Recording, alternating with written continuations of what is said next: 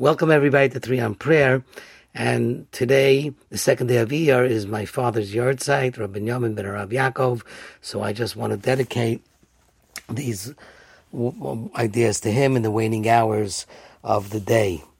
Uh, we spoke last time about the pasuk uh, that's in Yeshaya that says that Hashem creates peace and then He creates evil. Osa shalom uvore ra.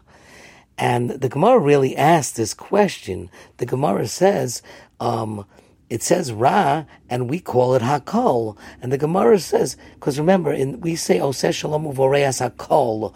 And the Gemara mentions this and says Lishna Ma'alya, that the Chachamim wanted us to practice saying better speech. And remember, maybe a Navi can control himself and, you know, not be empowered by um, by empowered with with um,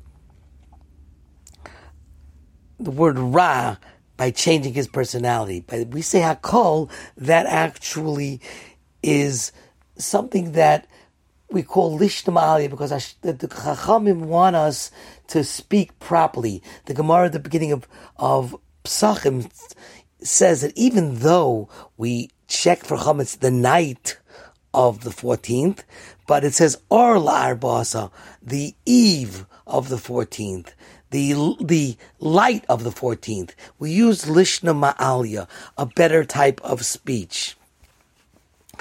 So, um, that's one pshat. The the I saw in a sefer called Marpe Loshon from Rafal HaKoyen, Rav Rafal HaKoyen of Hamburg.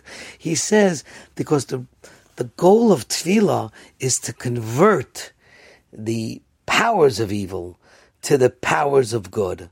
So therefore, in tefillah we say, we take the Nabi's word of Bore Ra, that you created evil, and we say Osa Shalom, and instead of saying Bore Ra, we say Bore Asakol. In other words, through our tefillahs, we should be able to be mahapech, that we should turn the Ra into coil, into something that is considered everything.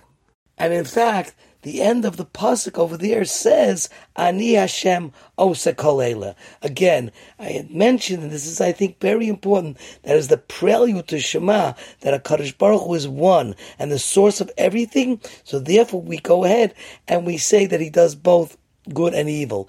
But maybe the Boreas Hakol is trying to be even more inclusive that everything we see, not only light, darkness, bad, and good, is created by the Rabban Shalom.